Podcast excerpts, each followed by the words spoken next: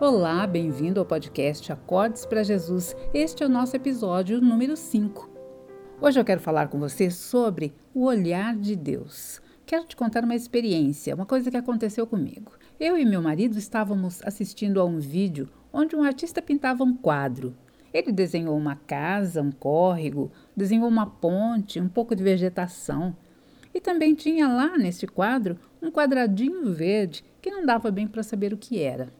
Nós ficamos acompanhando para ver como ia ficar aquele quadro.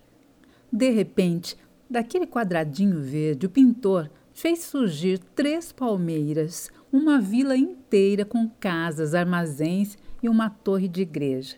Nós ficamos impressionados. Como é que pode, né? Com apenas algumas pinceladas, aquele pintor ele conseguiu transformar todo um cenário. Eu fiquei pensando assim: o que esse artista vê que eu não vejo? Eu acredito que muita gente também não vê. E eu gosto de dizer que eu vejo fotos em todos os lugares. E isso é verdade. Para onde eu olho, na minha mente surge aí uma possibilidade de boa fotografia. Se eu ficasse o dia todo fotografando, com certeza não faltaria material. Mas nem todos veem o que eu vejo. E eu tenho certeza que eu também não vejo muitas coisas que você enxerga. Mas onde eu quero chegar com tudo isso? Simplesmente ao fato de que Deus vê todas as coisas de um jeito só dele.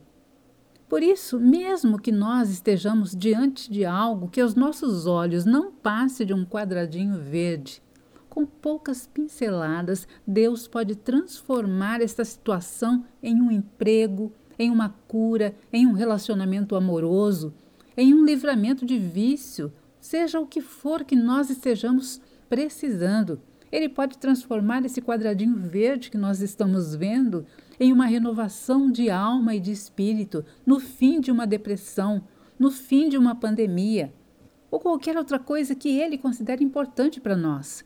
Eu gosto daquele versículo que diz que nós não devemos nos apoiar no nosso próprio entendimento. Isso está lá em Provérbios 3, 5. Por isso, o que eu quero dizer para você hoje é que quando você se ver diante de um quadrado verde pouco atrativo, não esqueça que o pincel está nas mãos de Deus. Confie em Deus, entregue a Ele todas as suas preocupações, entregue a Ele os seus sonhos, as suas expectativas. E veja o agir das mãos do maior artista de todos.